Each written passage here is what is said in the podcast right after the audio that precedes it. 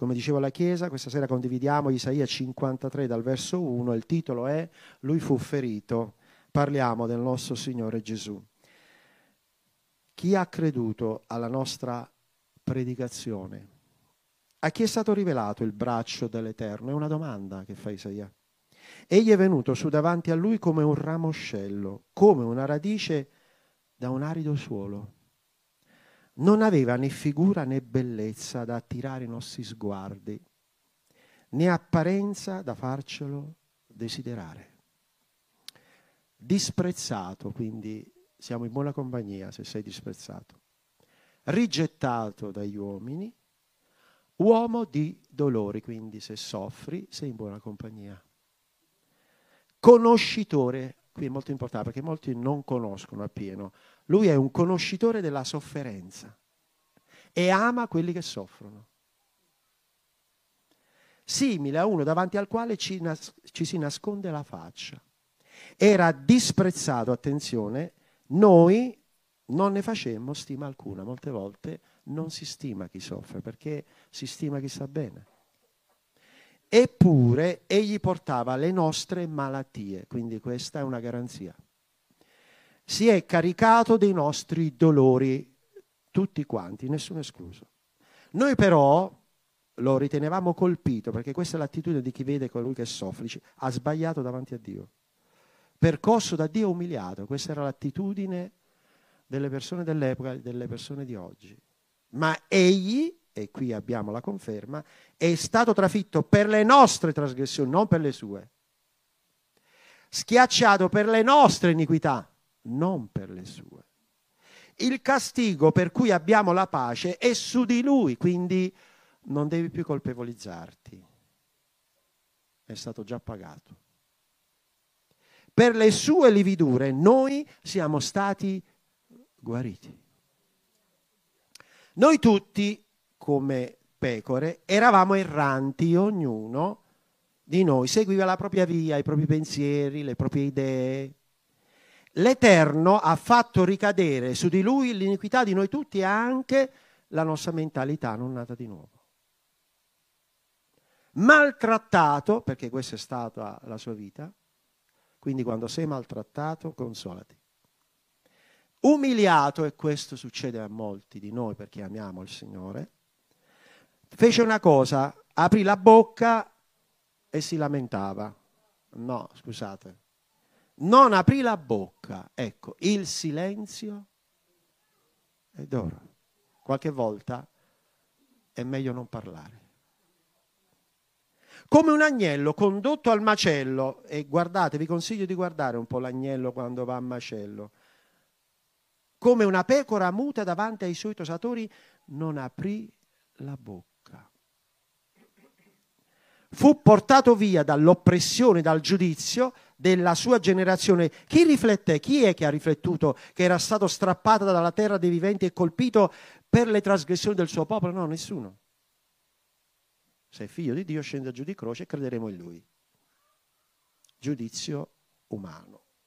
Gli avevano assegnato la sepoltura con gli empi in mezzo a due ladroni, figuratevi dove lo avrebbero messo. Ma alla sua morte fu posto col ricco. Vedete?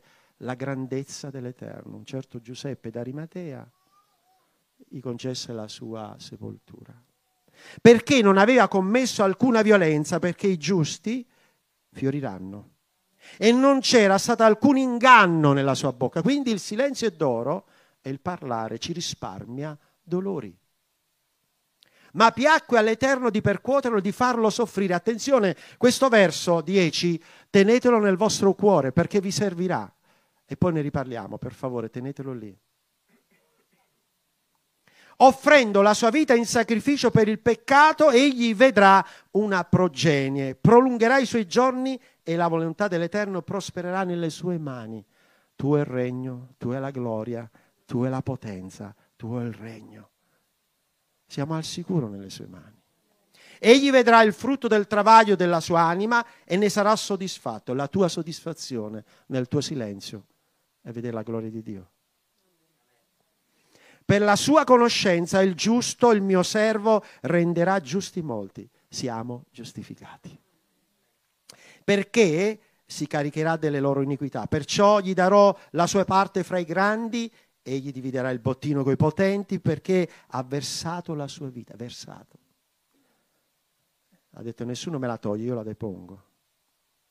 Fino a morire ed essere annoverato fra i malfattori, egli ha portato il peccato di molti e ha interceduto per i trasgressori intercede per ognuno di noi.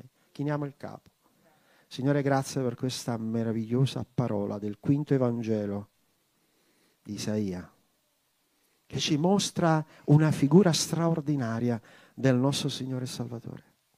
Vogliamo farne stima e considerare con gli occhi tuoi, col tuo modo di vedere, la figura del Re dei Re, Signore dei Signori. Così avremo una rivelazione più profonda del dolore e capiremo che alla fine è alla fine che i giusti fioriranno e che quando siamo umiliati e maltrattati noi ci rifugiamo ai piedi della croce dove troviamo conforto e ristoro. Spirito Santo ministra in profondità ad ogni cuore, che ci siano uomini e donne maturi in questo luogo che escono fuori e sanno avere la fronte indurita contro il peccato e le spalle pronte, le braccia pronte per abbracciare chi è nel peccato, per portarle a te, Signore. E vedremo una generazione eletta, perché siamo negli ultimi tempi, la pioggia dell'ultima stagione, e ti userai di ognuno di noi, piccoli e grandi, e di quanti ne verranno, per la salvezza di questa città, la provincia, la nazione, l'Europa, il mondo. E ci sarà un solo popolo, un solo gregge e finalmente un solo pastore. E noi regneremo con lui per tutta l'eternità. Grazie Padre, nel nome di Gesù. E tutti dicono Amen. Accomodatevi. Isaia, come dicevo, è stato considerato il quinto Evangelo. 700 anni prima ha avuto questa rivelazione di colui che doveva venire e tutto quello che doveva passare. Molto spesso noi abbiamo un diario della nostra vita. C'è chi lo scrive, adesso poi c'è anche i PC, gli smartphone, ognuno fa lì e, e mette gli appunti o quello che sia i passaggi della nostra vita. Se dovessi chiedere a ognuno di voi, hai storie da raccontare? Eh? Hai dolori da poter elencare? Eh? Hai episodi particolari che ti hanno segnato? Sicuramente. Bene, noi siamo la storia del nostro passato, del nostro presente e possiamo fare anche meglio per il futuro, anche perché il futuro non lo conosce nessuno, ma Gesù sì, e lui sa quello che ha preparato per noi. Quindi abbiamo qui un resoconto pratico di quello che Gesù è stato, della sua vita, del suo passaggio e della sua meravigliosa esperienza. Amare Gesù è un'alta vocazione e non è fatto solo di versetti presi di lì e buttati lì in mezzo a cuori vuoti. No, no, no. I versetti così in termini teologici possono giudicare o condannare. Gesù ci chiede di essere familiare col patire uomini e donne di dolore che sanno abbracciare chi soffre. E Gesù ha lasciato un esempio perfetto per ognuno di noi, di fatti che lui ha detto che il discepolo non era più del suo maestro, ma anzi, come ho già detto altre volte, lui non ci chiama più servi, ci chiama amici. Un'esperienza più profonda con Gesù ci porta alla conoscenza del dolore degli altri e ci porta alla consapevolezza di non essere noi la risposta, ma che conosciamo la risposta. Quando ci immergiamo nella sua presenza e stiamo lì a dire, Signore, ho bisogno di conoscere, quella parola giusta che può cambiare una vita. Allora il Signore dice, vieni. Signore, dove mi porti? Nel posto più bello che c'è. Ma Signore, mi porti a vedere i miracoli?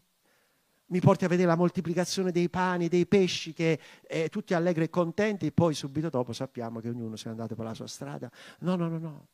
Ti porto in un giardino, soli, dove lui era lì e dice che il suo sudore era come grumoli di sangue. Ma è lì che ci ha insegnato chi egli è. Mi seguite un attimo? Andiamo un po' a vedere Isaia da vicino, ok?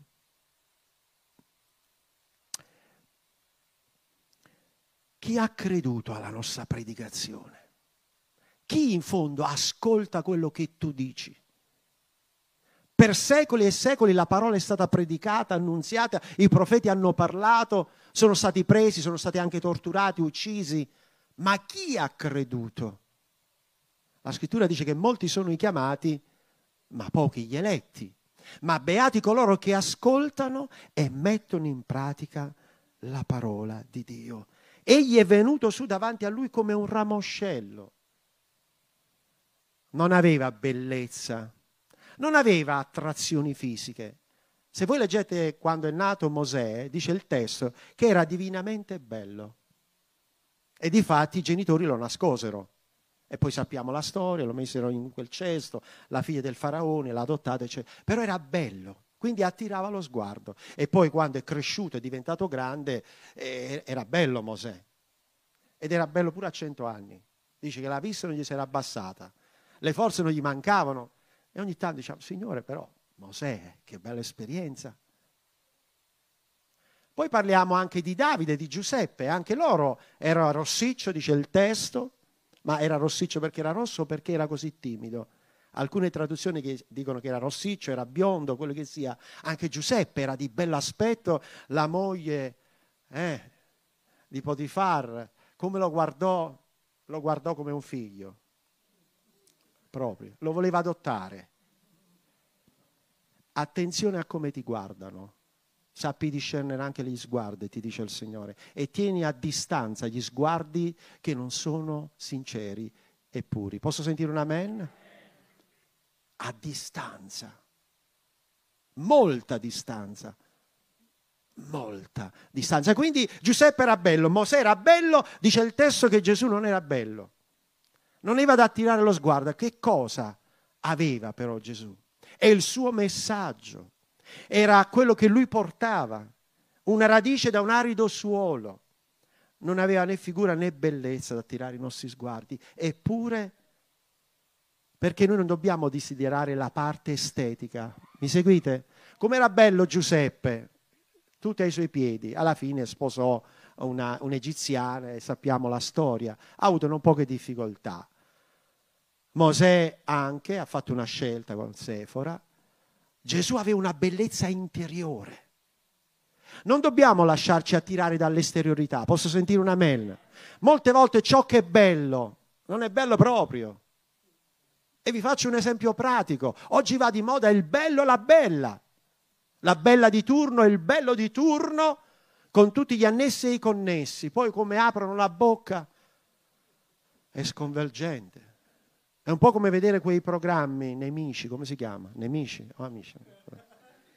O quelle, l'isola dei perduti, tutte quelle persone che vanno lì e fanno a gara chi è più in evidenza per mostrare. Non è l'esteriorità. Lasciamoci attirare dalle cose interiori, da ciò che è dentro. È ciò che è dentro quello che conta.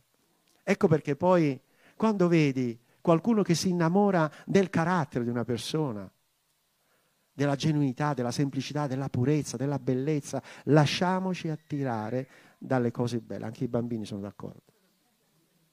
Abbiamo necessità di guardare nell'interiore, non tanto l'esteriore. I nostri occhi ingannano. Quanti sanno questo?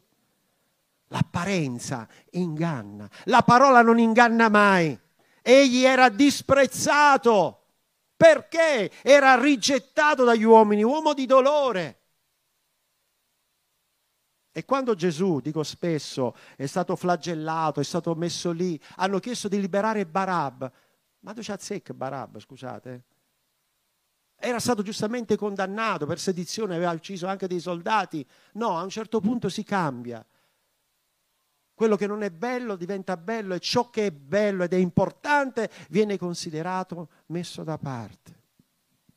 Innamoriamoci della verità, senza compromessi. La vita senza compromessi ti porta a dure scelte e qualche volta a una vita solitaria.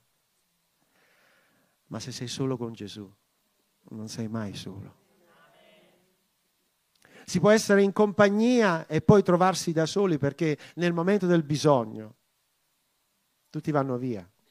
Quando la festa è finita vanno tutti via.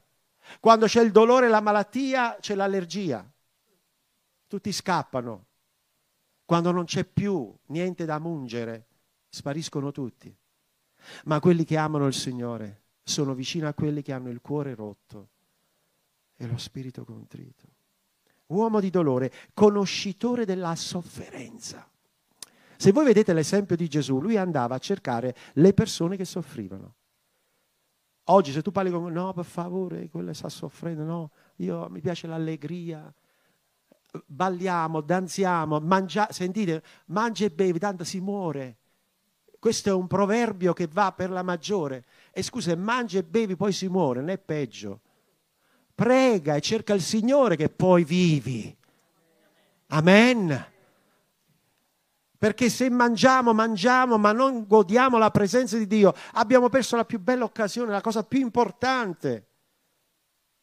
Quest'uomo di dolore, conoscitore della sofferenza, simile davanti al quale ci si nasconde la faccia.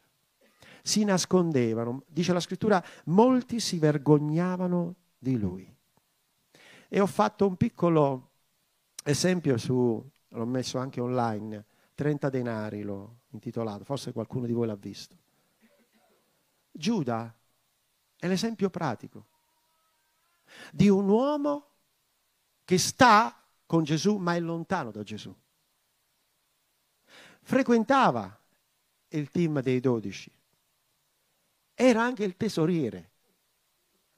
E in qualche verso dice che lui prendeva, se pigliava qualche cosa, forse lo stipendio, non lo so, pensava che era giusto, doveroso prendersi qualcosa. La domanda sorge spontanea, ma com'è? Gesù non lo vedeva? È certo che Gesù vede. Vedete la grandezza del Signore. Molte volte noi siamo subito pronti a dire a fare. Dio ha i suoi tempi nelle cose, non siamo noi. E dice il testo che quando ha mandato anche i 70, ha mandato i 12, Giuda era con loro, ha cacciato i demoni, ha pregato, ha guarito. Poi a un certo punto ha detto, oh, non sono più d'accordo con Gesù. Si può essere, non sono più d'accordo. Che mi volete dare? E gli contarono 30 monete d'argento, che sarebbero attualmente, che può oscillare, data l'inflazione alta, dalle 100 euro alle 2700 euro, 2005-2007. Grazie Luciano. Perché? Perché praticamente che cosa fai con 100 euro, anche con 3.000 euro, quando vendi una persona? E se seguite il testo, io credo, difatti Gesù disse quello che devi fare, fallo subito. I discepoli pensavano sicuramente devi andare a comprare qualcosa da mangiare. Molte volte noi discepoli non capiamo tutte le cose. E non ci rendiamo conto neanche di quello che Gesù fa molte volte nella tua vita, nella tua casa. Non ti preoccupare quando all'improvviso sparisce qualcuno, quando qualcosa viene cambiato, non ti preoccupare. Rilassati, calma, metti tutto nelle mani del Signore, perché è Lui che opera ogni cosa. Molte volte noi rimaniamo perplessi per delle situazioni, delle cose. Ho imparato negli anni a dipendere sempre più da Gesù che dal giudizio degli uomini. Perché il Signore è misericordia, gli uomini sono relativi. E noi vogliamo dipendere da Gesù. Giuda poi si rese conto, si pentì, tornò indietro e gettò le monete. Sapete che gli hanno risposto? E che ci importa a noi? Pensaci tu. Ma come? Quando era necessario trovare qualcuno che gli dava una mano per prendere il maestro, lo hanno accolto, lo hanno fatto. Così è il mondo. Ti accolgono quella falsa amicizia, quell'ipocrisia. L'ipocrisia, scusatemi l'espressione, si sente l'odore. Si sente. La semplicità e la sincerità si vede e si sente. L'avverti e senza riserve. Ecco perché il Signore ci insegna ad avere discernimento. Pensaci tu. Lui andò, sappiamo la storia, si impiccò. Gesù è rimasto sofferente. Nell'ultima cena, la scena è da non dimenticare. Quando intinse il boccone, dice il testo, Satana entrò in lui.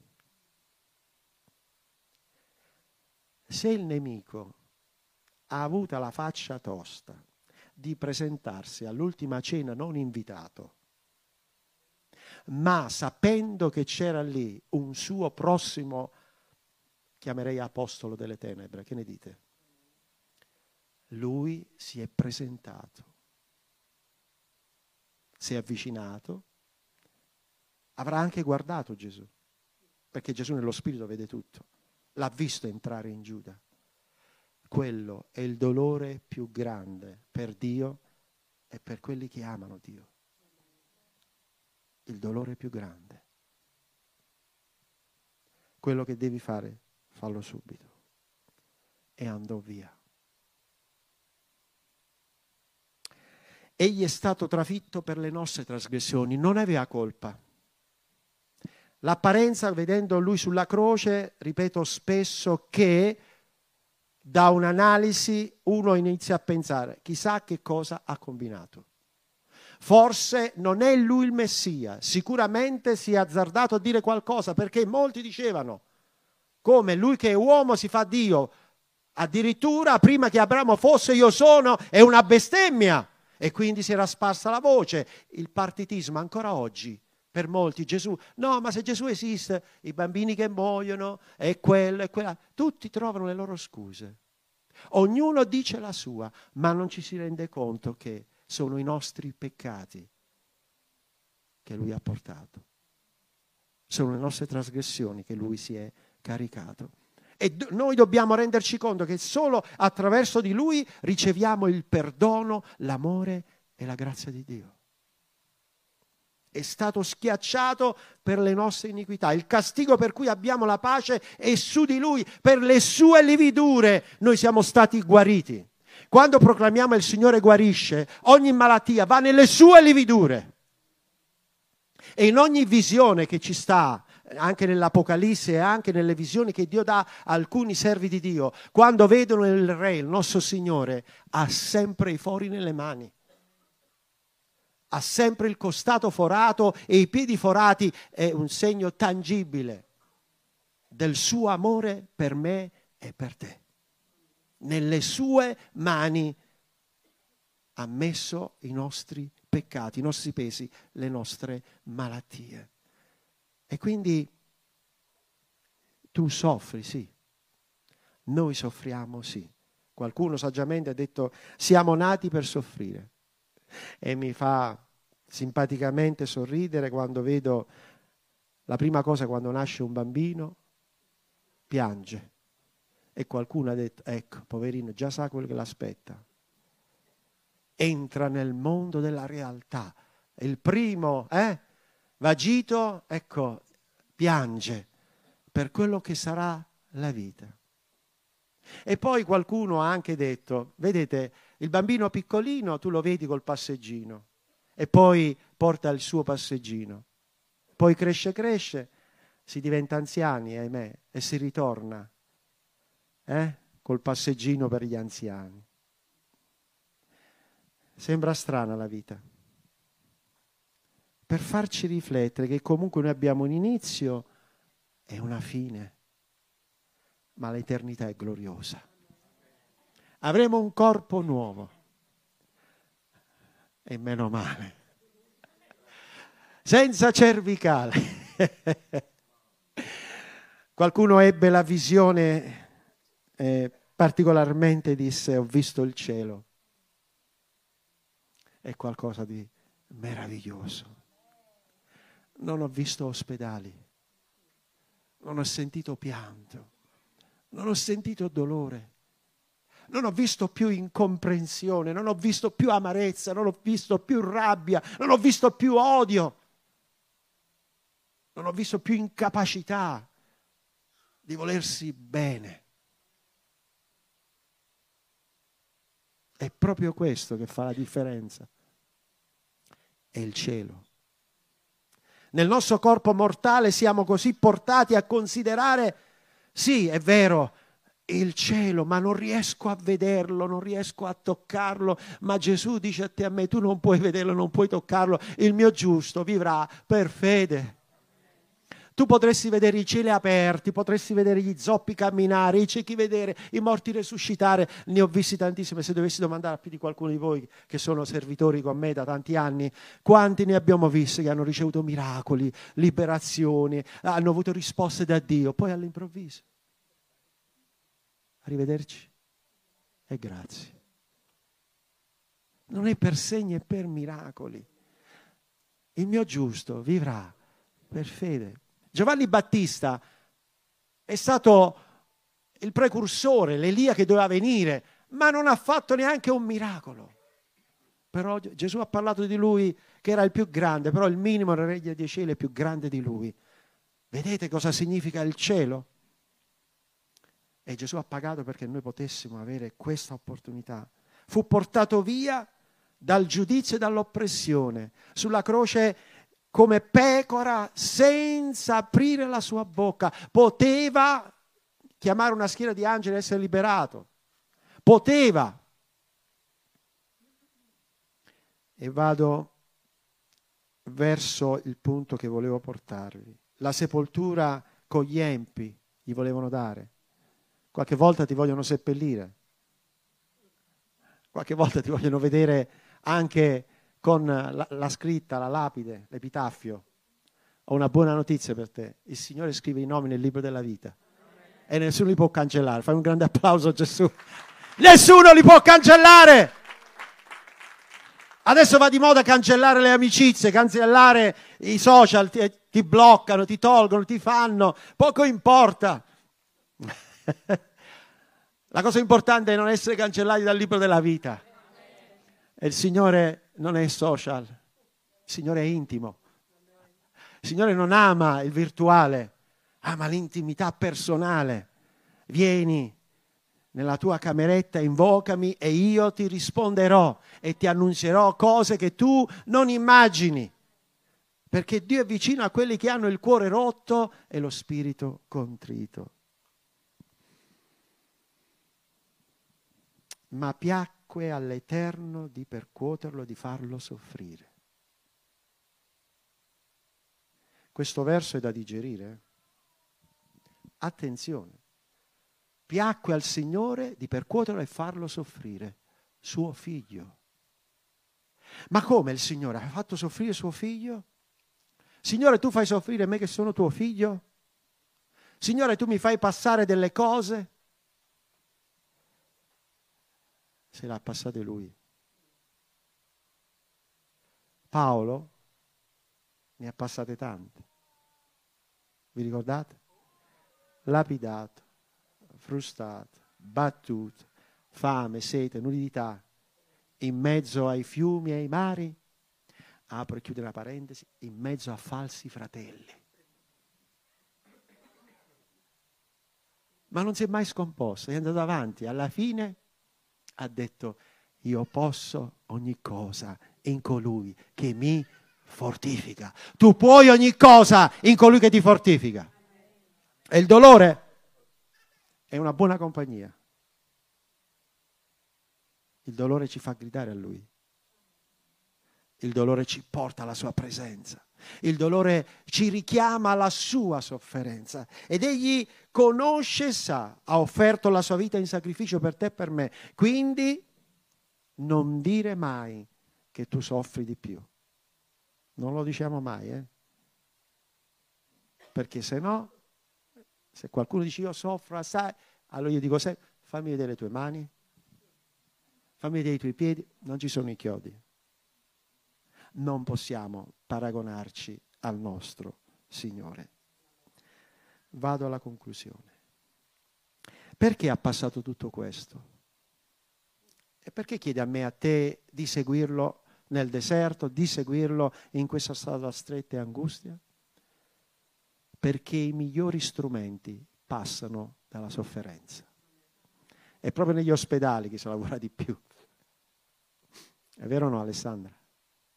È proprio nei luoghi di dolore dove nessuno ci vuole andare. È proprio nei momenti più difficili che tu puoi dare speranza a chi soffre. Diffidate di quelli che stanno tutti sempre a posto. Questo è un falso Evangelo. Eh? Nessuna malattia, tutto va bene. col telecomando arrivano i soldi, arrivano... diffidate, questo è un falso Vangelo.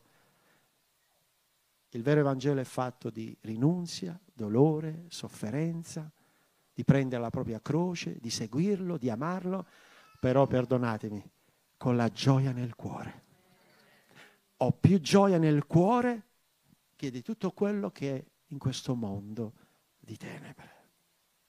Egli vedrà questo frutto del travaglio ne sarà soddisfatto per la sua conoscenza. Il giusto, il mio servo, renderà giusti molti.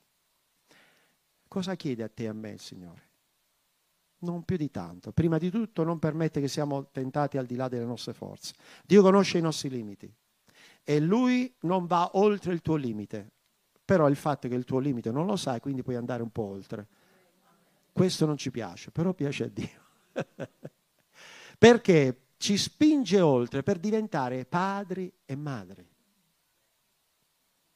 per essere uomini e donne capaci di aiutare gli altri. E anche gli errori più grandi possono diventare esperienza per dire agli altri, senti, lascia stare. Dice, ma perché? Lascia stare. Ma come mai? Lascia stare. Ci sono passato prima io. Non ti conviene il salario del peccato è la morte, il dono di Dio è la vita eterna in Cristo Gesù. Temi Dio perché questo è il tutto dell'uomo. E alla conclusione, quando rende lo spirito, persino giù, quando la cortina del Tempio si squarciò e si fecero dei lampi e dei tuoni, qualcuno disse, questo era un uomo giusto ogni occhio lo vedrà e ogni lingua confesserà che Gesù Cristo è il Signore alla gloria di Dio Padre. Io cerco uomini e donne che vengono nel Getsemani, la scuola biblica migliore che c'è, alla sua presenza. E poi si va fuori a dire agli altri, sì, io so che cos'è il dolore. Ah sì, sì vieni con me. Il Signore è colui che ti consola. Amen. Vogliamo alzarci in piedi.